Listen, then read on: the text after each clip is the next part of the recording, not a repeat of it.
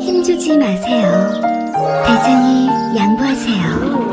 언짢아진 눈에 오는 그 부드러운 미궁 대장사랑. 아무도 몰랐어요. 제가 벌써 사고 나온 걸. 앉자마자 눈에 오는 배출의 카타르시스. 빅동의 추억. 미궁 대장사랑.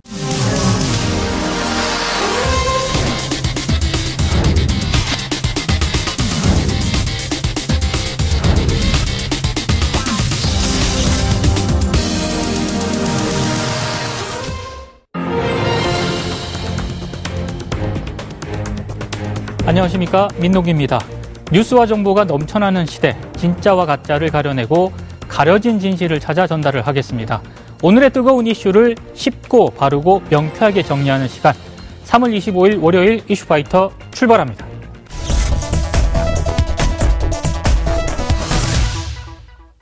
이슈파이터 1부는 사회적 이슈를 다루는 오늘 돌아다니는 말 이름하여 사이다 의돌말 시간인데요.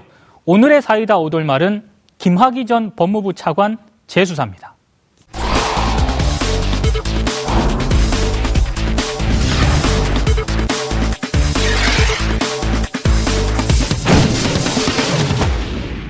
오늘 이 주제에 대해 함께 이야기 나눌 출연자분들을 소개를 해드리겠습니다. 김창룡 인제대학교 신문방송학과 교수 나오셨습니다. 어서 오십시오. 안녕하세요. 박정호 오마이뉴스 기자 나오셨습니다. 어서 오십시오. 네, 안녕하십니까. 김덕진 빅데이터 전문가 나오셨습니다. 어서 오십시오. 네, 안녕하세요. 자, 그럼 먼저 언론에서는 이 문제를 어떻게 다루고 있는지를 자세히 살펴보도록 하겠습니다. 박정호 기자가 준비했습니다. 네. 김학의 전 차관 별장 성접대 의혹 재수사에 대한 관심이 높아지고 있는데요. 김 전 차관이 지난 23일 새벽 출국하려다가 제질당한 사실이 알려지면서 그 관심이 더 뜨거워지고 있습니다. 주요 언론들은 이 사안을 어떻게 보도했는지 살펴보겠습니다. 먼저 한겨레는 이 사안을 비중 있게 다뤘는데요. 일면에 외압 뇌물 의혹부터 김학의 재수사 사실상 시작이란 기사로 그러니까 대검 진상조사단은 과거 수사 과정에서의 외압 의혹과 함께 김 전 차관 뇌물 혐의 등을 집중적으로 살피는 것으로 전해졌다. 이렇게 보도를 했습니다. 이면에선 김학의 티켓 구매부터 탑승 직전까지 90분, 숨가쁜 한밤 추격전이란 기사로 김 전 차관 긴급 출국 금지 전말을 자세하게 짚었고요. 일단 피하고 보려한 것 아니냐. 예매도 하지 않고 심야에 인천국제공항에서 직접 새벽 비행기표를 사려고 한 것도 이런 의심에 힘을 싣는다. 이렇게 분석을 했습니다. 자, 3면 기사도 있는데요. VIP 관심 많다. 김학의 수사 때 청와대 외압 단서 포착이란 기사로 어, 보도를 했고요. 또 김학의 재수사 청와대 외압부터 철저히 밝혀야라는 제목의 사설로 박근혜 청와대의 문제점을 지적을 했습니다. 자, 경향신문도 여러 면에 걸쳐서 보도를 했는데요. 일면에 김학의 수사 뇌물로 시작해 외압 부실 규명 기사를 통해서 김 전 차관의 재수사가 건설업자 윤중천 씨의 전방위 노비 또 과거 검경의 부실 수사와 청와대 외압 등 의혹에 대한 수사로 확대될 것으로 보인다 이렇게 내다봤습니다. 자, 3면에 예매 없이 얼굴 가리고 금요일 심야에 해외 도피 정황 뚜렷이란 기사를 통해서요. 비슷한 복장 가족 대역시키고 검은 양복 두 남성이 경호했다. 이렇게 당시 출국 시도 상황을 자세하게 전했습니다. 그리고 검찰 특별수사팀 검토 여권 특검 국조 기사를 통해선 특검 도입과 국정조사 가능성에 대해 짚었습니다. 아, 역시 윗선 개입 정황 드러나는 김학의 성범죄 사건이란 사설로 아, 김전 차관의 범죄는 물론 그를 비호해온 검찰 내 인사와 윗선을 철저히 밝혀야 한다 이렇게 강조를 했습니다. 그리고 방송사 중에서는 KBS의 단독 보도가 눈길을 끌었는데요. 지난 23일 9시 뉴스에는 이런 보도가 나왔습니다. VIP가 관심이 많다.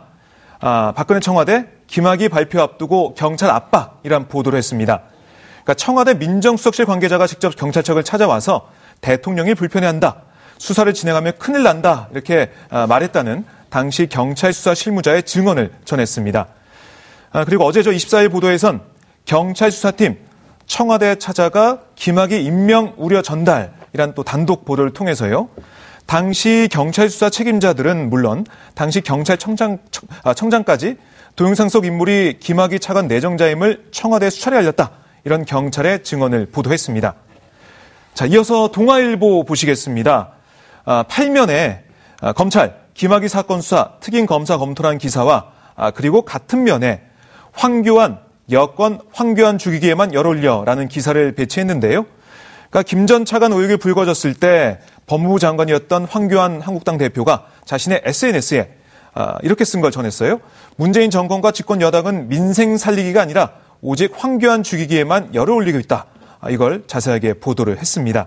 아, 또한 동아일보는 검찰 김학의 사건 명운 걸고 재수해야라는 사설을 통해서 검찰 조직의 명예 걸린 수사다.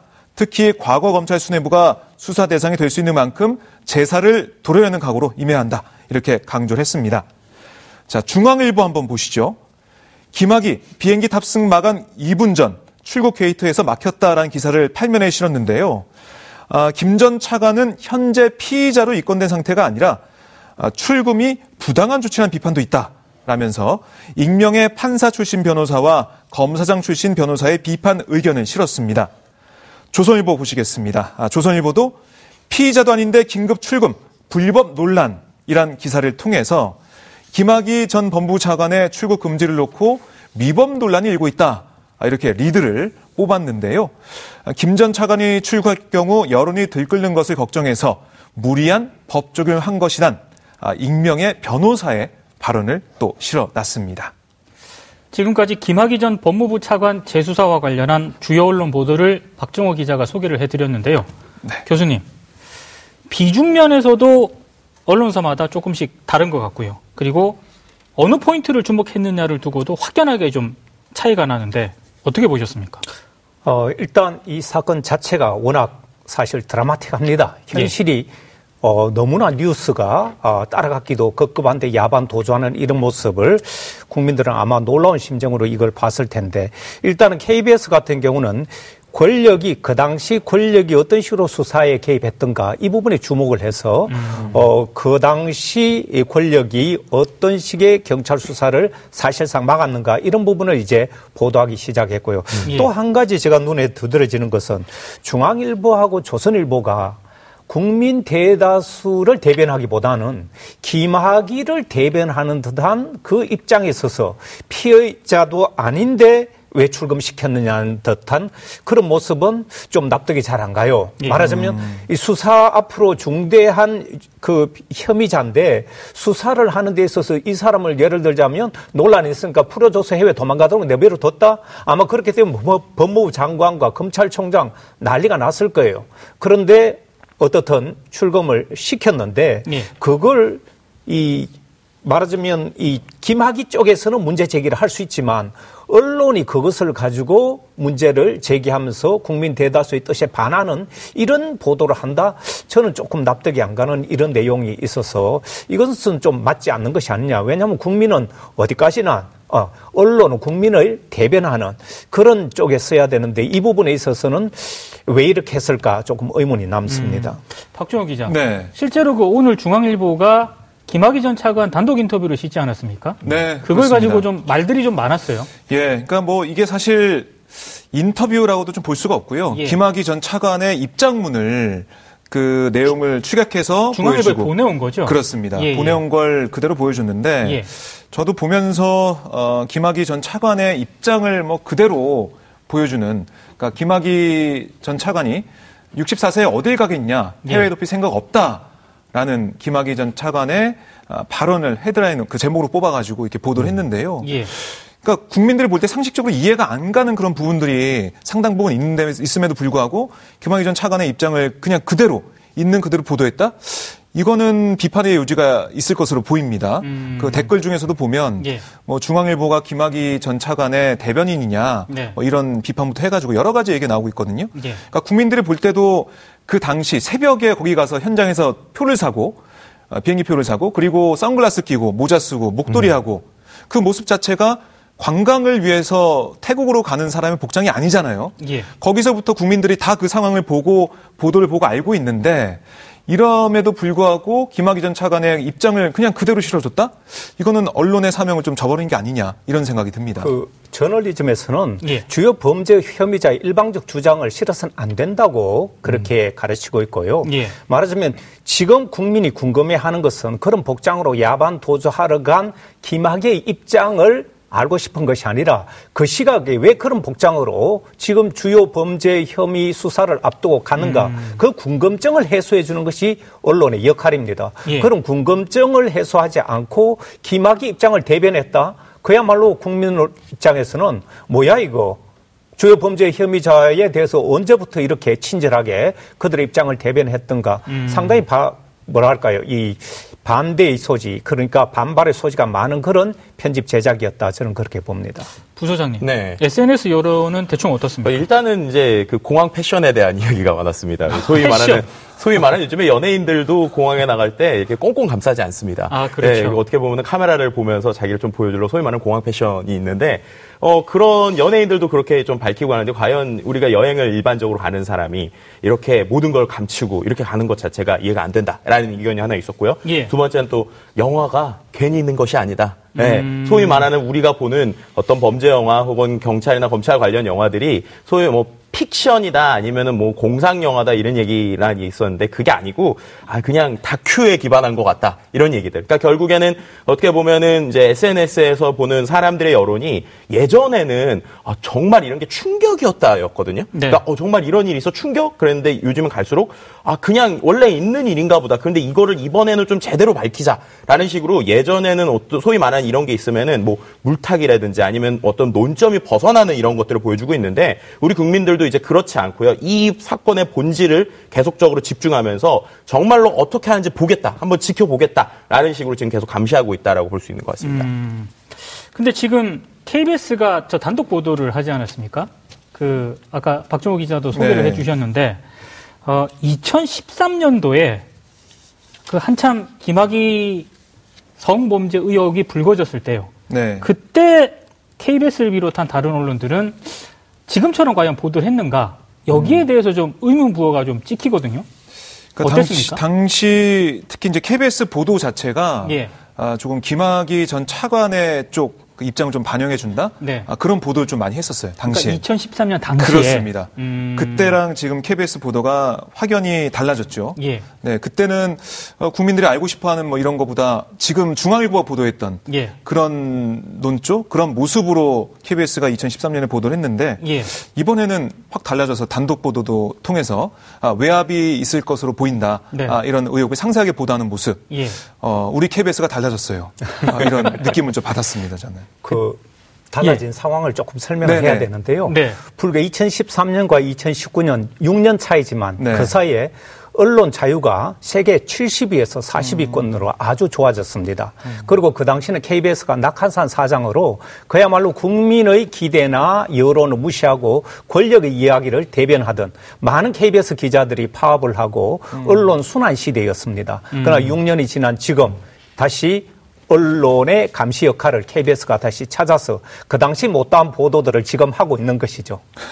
근데 그때 당시 KBS뿐만이 아니고요. 네. 그 다른 방송사나 언론사들도 상당히 좀 뭐라 그럴까요? 본질에서 벗어난 선정적인 보도 때문에 좀 그렇죠. 도마에 올랐거든요. 그때 그 당시에 뭐 JTBC나 네. TV조선 보도도 좀 문제가 있었죠. 예. 그러니까 JTBC 같은 경우에는 뭐 이런 제목이었습니다.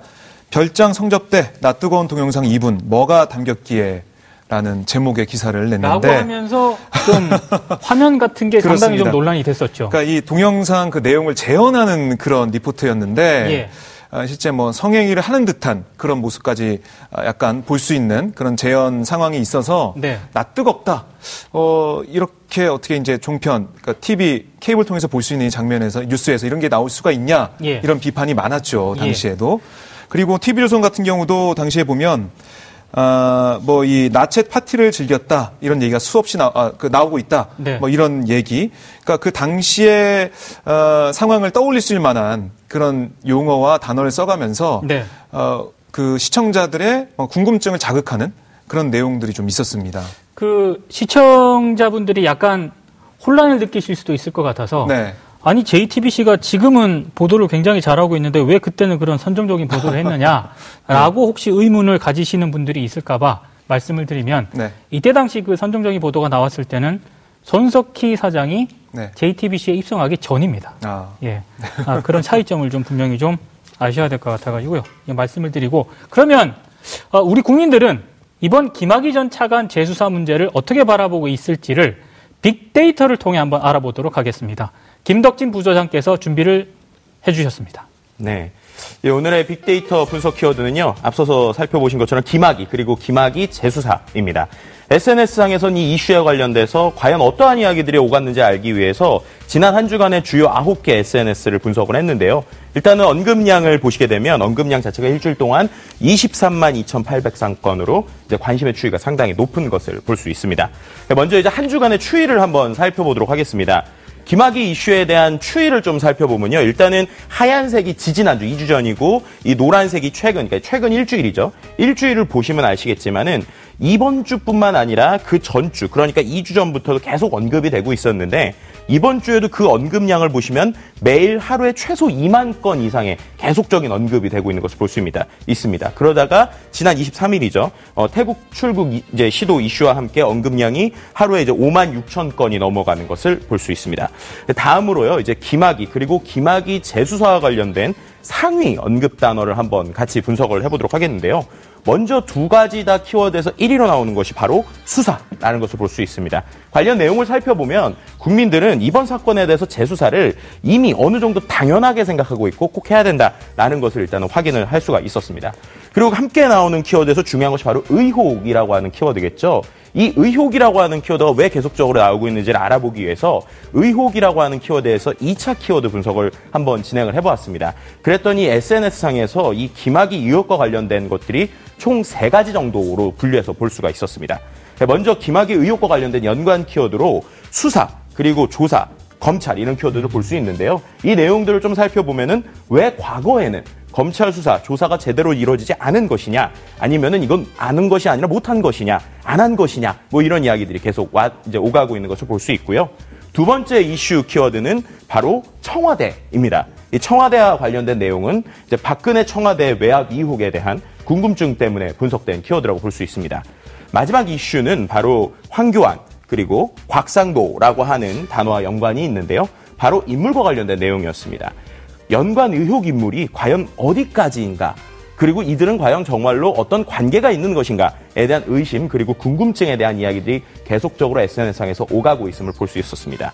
네, 지금까지 SNS를 통한 이번 이슈에 대한 연관 키워드 분석을 한번 진행을 해봤는데요. 더 자세한 이야기는 들어가서 진행하도록 하겠습니다.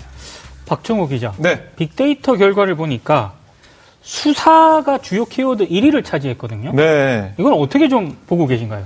아니 수사를 해서 진실을 밝혀내낸다 음. 그런 국민들의 염원이 담긴 거겠죠. 네. 그러니까 이 김학의 전 차관이 뭐 휴양을 떠났는지 안 하는지 뭐 네. 휴양 여무 그 여부와 상관없이 진실이 뭔지 김학의 전 차관 아, 당시에 어떤 일이 있었는지 이거 알고 싶어 한다 이렇게 네. 볼 수가 있습니다. 음, 네.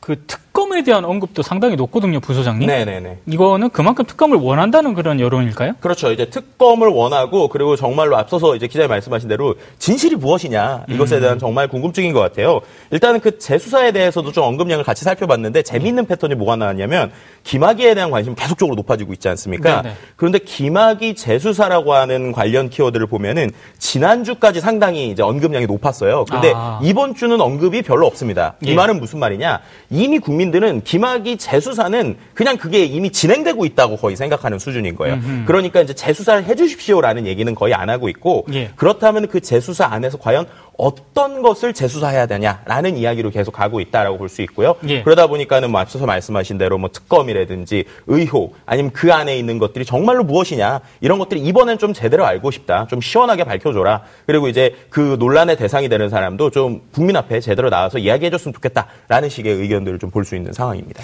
그 한 가지 지금 왜 특검이 그렇게 많이 언급되느냐면 네. 거기 보완이 돼야 되는데 현재 검찰이나 경찰은 이미 수사를 못했거나 했거나 안 했거나 음. 상당한 한계를 갖고 있기 때문에 이 사람들은 수사 대상이에요. 네네. 그렇기 때문에 특검이 해야 제대로 된 수사를 할 수 있고 진실에 제대로 접근할 수 있다. 그래서 현재 검찰과 경찰에 대한 불신이 특검으로 이어졌다. 그래서 이 특검을 도입해야 된다. 이 주장이 여기 깔려 있다고 저는 봅니다. 근데 특검 얘기가 나왔으니까 그런데요. 나경원 자유한국당 원내대표가 두루킹 특검도 그럼 같이 하자. 그래서 각종 특검들을 쭉 그 얘기를 했거든요. 이런 부분들에 대해서는 좀 어떻게 보시나요? 두루킹 특검 했지 않았습니까? 네. 아, 그, 이 특검으로 지금 현재 경남 도지사가 구속돼 있는 상태고요. 네. 이걸 정치 쟁점화하는 순간 또다시 저는 진실에서 멀어지기 때문에 예. 이것저것 연결하지 말고 이 사안은 이 사안대로 진실을 밝히는 것이 좋고 정치권에서는 조금 자제해 줬으면 좋겠다. 아하. 왜냐하면 저는 이것이 이 좌나 우나 혹은 이 보수나 진보의 문제가 아니고 진실의 문제냐 정의의 문제냐 지체된 정의를 지금이라도 실현시키자 이런 국민적 여망이 있기 때문에 정치권이 그런 의지가 있었다면 그 전에 사실은 음. 어, 어떤 형태로든 진실을 밝혀내야 됐지만 지금까지 정치권은 입을 다물고 있었어요. 그랬다가 지금 뒤늦게 이제 어, 대검 어, 진상 조사단. 조사단위에서 네네. 이런 저런 문제를 찾아내니까 이제 정치권은 사실은 한발 걸치는데 이걸 또 정치 쟁점화 하게 되면 국민들 평가가 돼서 오히려 진실이 저는 훼손될 가능성이 있기 때문에 저는 정치인들은 입 좀 다물어 줬으면 좋겠다 이런 입장입니다. 네 거기서 참 재미있게 좀 의미 있다고 저는 생각하는 게 SNS를 예. 보면 확실히 우리 국민들이 여러 가지 소위 말하는 게이트들을 정말 짧은 시간에 많이 겪어오지 않았습니까? 이러다 보니까는 그 어떤 사건을 바라보거나 뉴스를 바라보는 시각들도 훨씬 예전 예 전보다 넓어지고 좀 깊어졌다는 걸 알 수 있어요. 네. 이게 무슨 말이냐면 지금처럼 어떤 이슈에 또 하나의 이슈를 가지고 소위 뭐 물타기 혹은 이제 이슈에 대해서 계속 논점을 흐리는 이런 것들이 과거에 이제 많지 않았습니까? 네네. 근데 이번에 이 김학의 수사와 관련돼서도 계속 이제 온라인이나 뉴스에서 나왔던 것이 버닝썬과 관련된 얘기가 계속 나왔었단 그렇죠. 말이에요. 네. 그러면서 버닝썬이 오히려 이것에 대해서 논점을 흐트리는 것이 아닌가라는 얘기가 나왔는데 아주 재미있는 것이 지난주나 지지난주에 김학의 수사의 키워드를 보면 이 버닝썬과 관련된 키워드가 상당히 많았습니다. 그 중에서 연예인들의 이름이 직접적으로 거론이 됐었죠. 음. 그런데 이번 주에 보면은 그 구속된 연예인들의 이름이 더 이상 나오지 않아요.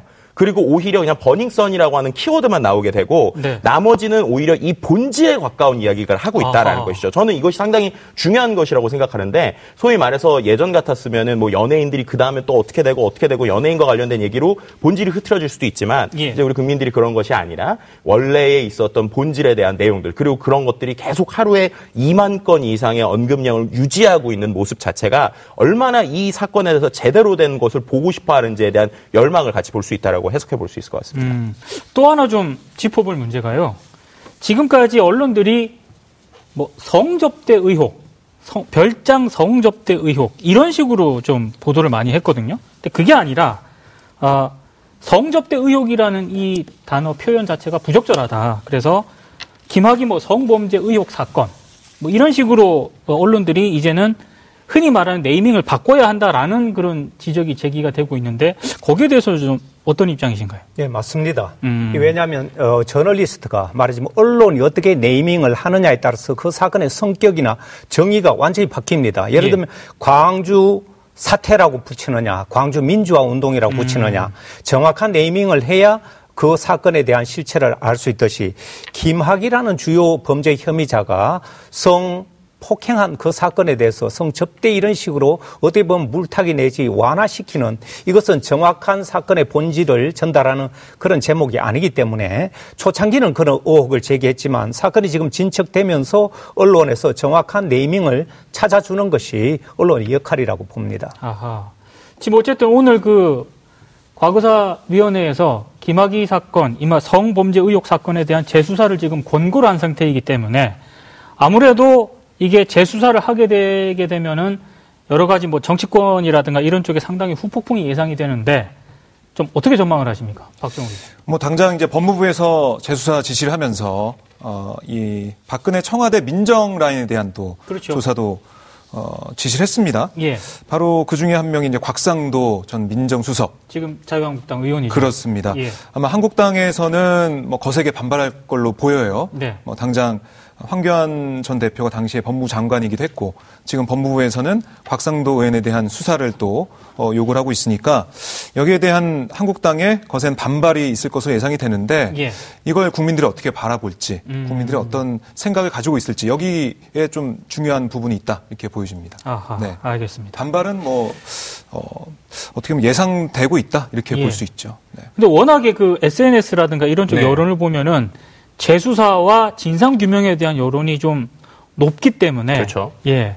정치권도 이 부분에 대해서는 신경을 좀 쓰지 않을 수가 없는 상황일 것 같습니다. 그렇죠. 왜냐하면은 일단은 그 SNS의 모든 의견들은 앞서서 말씀드린 대로 이미 거의 전제를 하고 있습니다. 재수사를 한다는 것 자체를. 예. 근데 그런 상황에서 만약에 안 했다 이러면 정말 후폭풍이 크고요. 음. 그런 것들도 볼 수 있는 것 중에 하나가 긍부정 추이를 또 보면은 그런 것들을 알 수 있어요. 예. 일단은 긍부정 추이에서 부정이 85.7%, 긍정이 14.3%인데 여기서 나오는 긍정이 그러면은 김학이라고 하는 키워드에 대한 긍정 내용이 아니고요. 이 재수사를 한다라고 하는 움직임 자체에 대한 환영의 목소리에 가깝습니다. 이제 이러다 보니까 부정은 어떤 그 예전에 이제 김학이 수, 예, 예, 어떤 수사가 제대로 되지 않았다라는 것 그리고 지금의 상황에 대한 분노 그리고 긍정 역시도 그럼 이번에 제대로 해보자라는 기대감이기 때문에요. 예. 이것 자체를 만약에 깰 정도 그리고 이걸 움직일 정도라고 하면은 어, 예를 들면 뭐 온라인 국민청원 사이트부터 시작해서 아마 많은 온라인 언론들의 그러니까 SNS들에서 아마 많은 사람들이 어떤 의견을 표시하지 않을까라고 예상해 볼 수 있을 것 같습니다.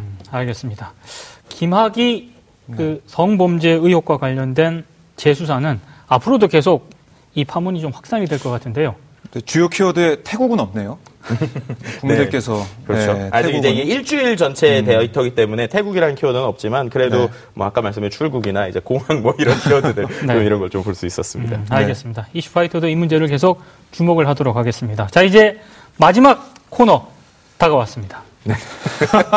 오늘은 누굴 먼저 시키실 건가요? 박정호 기자 먼저 가보시죠. 네 계속 전가요 앞으로? 아닙니다. 네 알겠습니다. 준비를 굉장히 많이 하신 것 같아서. 네. 항상 떨리는 순간인데요. 아, 이 검찰 홈페이지에 가보면 대검 홈페이지에 가보면 검찰의 사명이 써져 있더라고요. 네. 그 중에 하나가 거악의 척결입니다. 거악. 아, 큰 악을 척결한다. 이게 검찰의 사명으로 돼 있던데 6년 전에는 안 됐었거든요. 그렇죠. 그리고 지금도 잘 되고 있는지 국민들이 보고 있는데 제 한마디는 이렇게 뽑아봤습니다. 검찰의 김학의 재수사 공수처 여론이 지켜본다. 네. 한 줄 평을 위해서 대검 홈페이지까지 가보는 엄청난 노력을 기울였습니다. 준비하고 있습니다. 네. 김덕진 부소장 가시죠. 저도 한 줄 평을 위해서 네, 가사를 한번 채용해 봤습니다. 네. 어, 이제 SNS 의견은 어, 어디 가지 말고 좀 이번엔 제대로 나와서 시원하게 한번 밝혀 주십시오라는 얘기입니다. 예. 그래서 이걸 갖고 노래로 이렇게 돼 있습니다. 어디에 있나요? 제 얘기 정말 들리시나요? 감사합니다. 무슨 노래죠? 이 노래가? 이게 고해라는 노래. 예. 네, 제가 나중에 한번 제대로 한번 해보겠습니다. 알겠습니다. 네. 아, 교수님이 정리를 해주셔야 될 것 같습니다. 네. 저는 김학의 이 어, 성범죄 의혹 사건은 사실은 불우한 시대의 하나의 자화상이고요. 어, 이제 수사 권고를 했기 때문에 이제 첫 출발입니다. 사실상. 네. 어, 그래서 이 보통 공직자들을 수사하면 검사들은 그런 말을 해요. 1도, 2부, 300. 1도는 뭐냐? 첫 도망부터 간대요. 야반 도주하듯이. 아하. 2부는 잡혀오면 이제 부인한대요. 그리고 마지막 세 번째는 백을 총동원 한답니다. 음. 그래서 진실을 흐리게 만드는 그런 방법인데 예. 그래서 저는 1도, 2부, 3배 야반 도주는 시작일 뿐이다. 음. 이제 앞으로 큰 발걸음이 남아 있다는 것이죠. 이제부터가 시작이다. 네. 이런 말씀인 것 같습니다. 아, 오늘 말씀, 세 분 말씀 여기까지 듣도록 하겠습니다. 고맙습니다. 네, 네, 감사합니다. 고맙습니다. 지금까지 김창룡 인재대 신문방송학과 교수, 박정호 오마이뉴스 기자, 김덕진 한국인사이트 연구소 부소장과 함께했습니다. 오늘 방송 좋았나요? 방송에 대한 응원 이렇게 표현해 주세요. 다운로드하기, 댓글 달기, 구독하기, 하트 주기. 더 좋은 방송을 위해 응원해주세요. 그리고 2부도 함께해주세요.